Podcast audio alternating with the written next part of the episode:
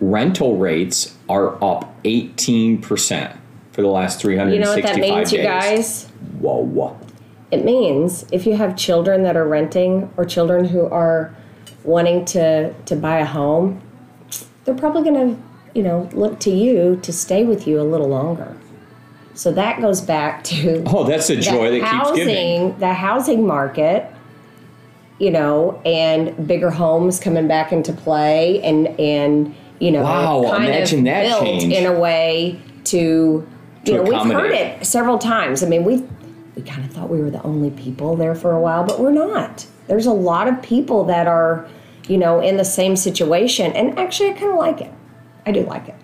Yep. So imagine that now 18% increase year over year. Yeah. And now we have people that can't move. So year after year. So you Year live in over an year. apartment right now and your you know, your renewal period is coming up and it goes up that much. You can't you can't renew your lease. What are you well, gonna do? yeah. So look at it. So if Yeah. it was a thousand dollars, Yeah. then it becomes basically almost 1200 18 I mean, a a hundred, two hundred, three hundred a month, that's a huge difference. We no talked well to the somebody minimum that change went is up going to be at least 200 450 or something. yeah two three hundred dollars a month depending Mm-hmm. on where they are and that's like a starter apartment and if you're renting a home right then you're looking at a $500 a month increase minimum year over year and these leases aren't extremely long term ones Mm-hmm. Yeah. so then all of a sudden you're like well i need to go somewhere else so then there's pressure exactly like you're saying going Yeah. backwards to people moving back in I think we're to going to these see other more and more places. of this happen and homes built in a way to accommodate that need.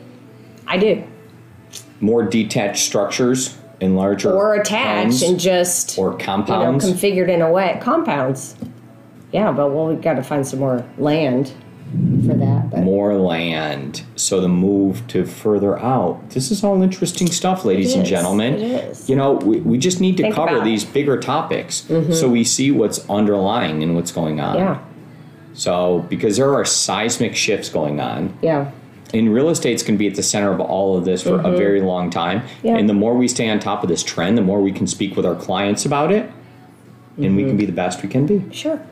So, I don't know. Yeah, there you go. Any comments? Chat them in now.